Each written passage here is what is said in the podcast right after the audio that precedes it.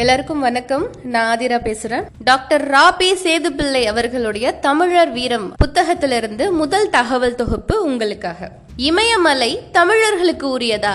அதை தான் நம்ம இன்னைக்கு பார்க்க போறோம். இந்தியாவோட நான்கு எல்லைகள்ல மூன்று எல்லைகளுக்கும் நமக்கும் தொடர்பு இருக்கு. மூன்று எல்லை சமுத்திரங்களும் கூடும் குமரிமுனை நம்மளுடையது.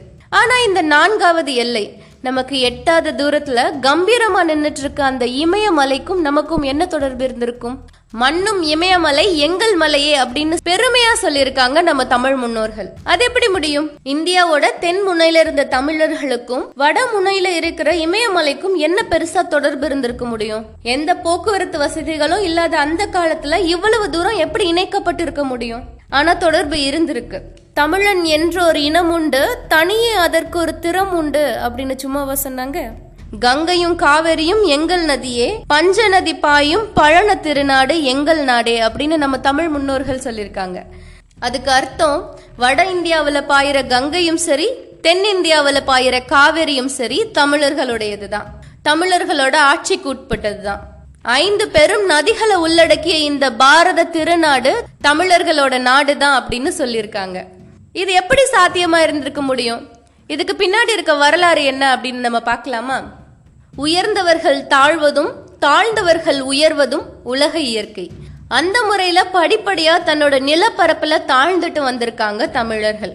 வளமார்ந்த வடநாட்டை வந்தவங்களுக்கெல்லாம் கொடுத்துட்டு தென்னாட்டுல தமிழக எல்லைகளுக்குள்ள அடங்கியதுக்கு அப்புறம் வந்த வாசகம் தான் வடவேங்கடம் முதல் தென்குமரி ஆயிடை தமிழ் கூறும் நல்லுலகம் அப்படின்ற வாசகம். தென்குமரியிலிருந்து வடக்கே திருப்பதி மலை வரைக்கும் இருக்கிறது தமிழ்நாடு அப்படின்னு சொல்லியிருக்காங்க. இந்த மாதிரி எல்லாத்தையுமே விட்டு கொடுத்துட்டு நம்மளோட முன்னோர்களால இமயமலையை அந்த மாதிரி விட்டு கொடுக்க முடியல. சேரர் சோழர் பாண்டியர்கள் ஆகிய மூவேந்தர்களுமே இமயமலை அவங்களோட உரிமைப்பட்டது அப்படின்னு நிலைநாட்ட போர் தொடுத்திருக்காங்க. அதுல வெற்றியும் பெற்றிருக்காங்க.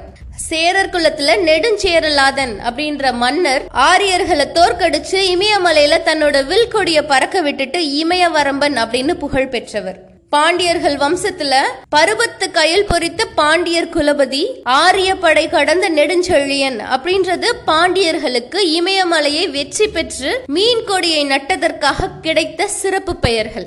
சோழர்கள் மட்டும் சும்மா இல்ல சோழர்கள் வம்சத்துல உலக புகழ் வாய்ந்த கரிகால் சோழன் தன்னோட ஆட்சி காலத்துல இமயமலைய ஜெயிச்சு அங்க புலிகொடிய நட்டிருக்காரு. இதெல்லாம் பார்த்துட்டு அயல் நாட்டுக்காரர் ஒருத்தர் தென்னவன் நாட்டு சிறப்பும் செய்கையும் கண்மணி குளிர்ப்ப கண்டேன் அப்படின்னு எழுதியிருக்காரு. இமயமலையில இந்த மாதிரி தமிழ் கொடியை ஏற்றி பெருமைப்படுத்திட்டு வந்த வேந்தர்களை நம்ம மட்டும் ஞாபகம் வச்சிட்டு இருக்கல. ஏறத்தாழ ஒரு தலைமுறைக்கு அப்புறமா கூட தமிழ் வேந்தர்களோட புகழ் வட இந்தியாவில் நிலச்சிருந்திருக்கு.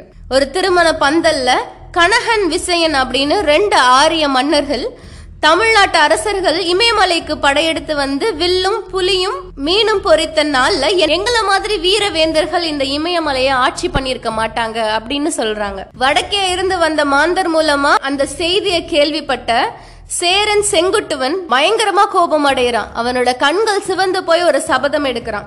இன்னைக்கே வடநாட்டின் பேர்ல போர் தொடுத்து போவேன். தமிழக அரசர்களை பழித்து பேசிய அந்த மாற்றாரை சிறைப்பிடிப்பேன். பத்தினியாகிய கண்ணகிக்கு இமயமலையில கல்லெடுத்து சிலை எடுப்பேன். அந்த சிலையை அந்த அரசர் தலையிலேயே ஏற்றி வருவேன் அப்படின்னு சொல்லி சபதம் எடுக்கிறாரு.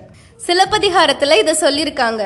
காவானாவிற் கனகனும் விசயனும் விருந்தின் மன்னர் தம்மோடும் கூடி அருந்தமிழ் ஆற்றல் அறிந்திலர். ஆங்கென சீற்றம் கொண்டு இச்சேனை செல்வது அப்படின்னு சொல்லிட்டு. கோபம் கொண்டு தன்னோட சேனையை திரட்டிட்டு வஞ்சிமா நகர்ல இருந்து ஒரு போர் சேனை கிளம்புது.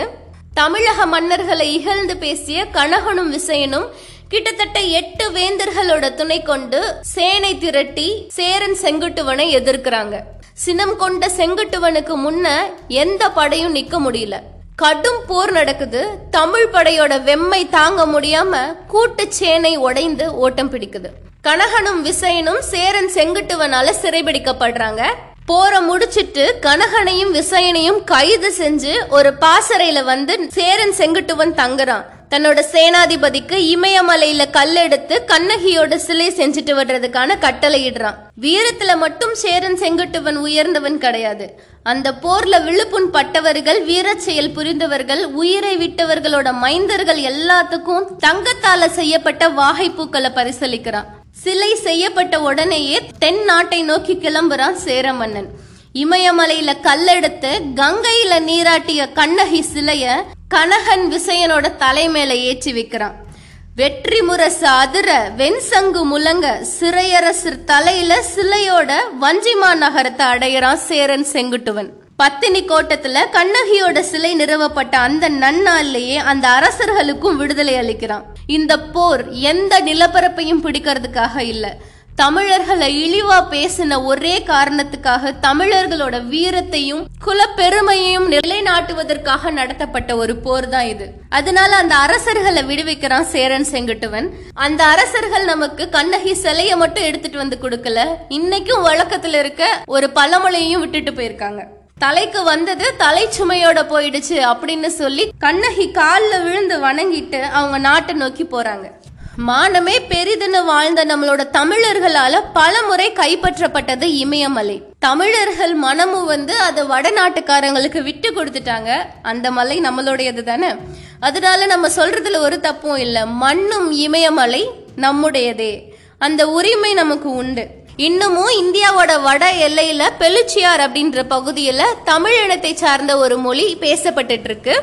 இதுல ரொம்ப பெரிய விஷயம் என்னன்னா எந்த போக்குவரத்தும் இல்லாதப்ப தமிழகத்திலிருந்து இமயமலை வரை யானை குதிரை மட்டும் இல்லாம போர் கருவிகளையும் சுமந்துட்டு ஒரு பெரிய சேனை இங்க இருந்து அங்க போகிறதுக்கு எவ்வளவு கஷ்டப்பட்டிருப்பாங்க?